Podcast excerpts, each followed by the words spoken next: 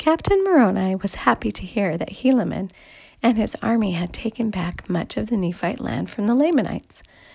But Helaman and his army needed help. They did not have enough soldiers to defend so many cities. Captain Moroni wrote a letter to Pahoran, the chief judge and governor. He asked Pahoran to send more soldiers to help Helaman's army. The Lamanites attacked a Nephite city that Helaman had taken back. They killed many Nephites and chased the rest from the city. Angry with the government leaders because they had not sent help, Moroni wrote another letter to Pahoran. Captain Moroni wrote that many people had been killed because Pahoran had not sent more soldiers. If Pahoran did not quickly send men and food, Moroni would take his army to Zarahemla and take what his army needed. Soon Moroni received a letter from Pahoran.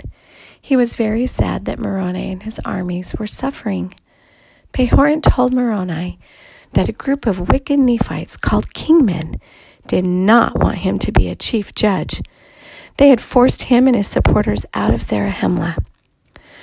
Pahoran added that he was gathering an army to try to take back Zarahemla.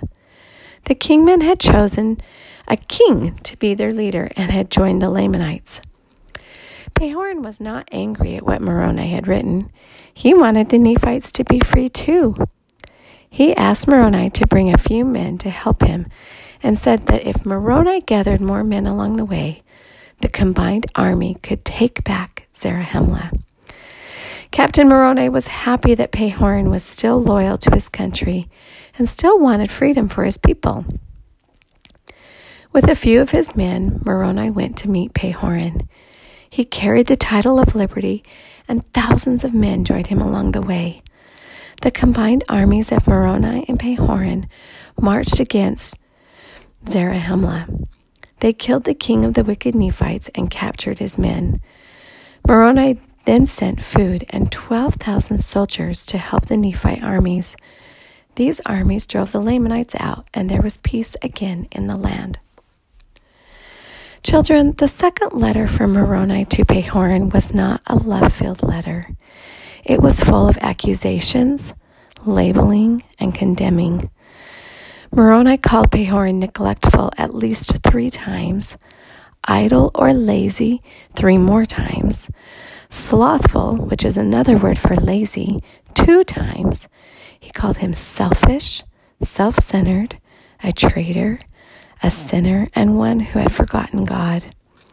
He condemned Pahoran and said, To help because the sword of justice hangs over you.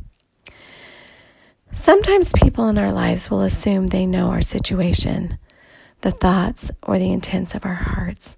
Sometimes they think they know our very motivation. However, the reality is they don't. Pahoran was dealing with some pretty big problems at home. He needed help, not judgment. Be careful. Be quick to help. Be quick to find the good. Try to always assume the good in others. I love a quote that I've had on my wall for years Life is perfect for none of us. Rather than being judgmental and critical of each other, may we have the pure love of Christ for our fellow travelers in this journey through life. Good night, little ones.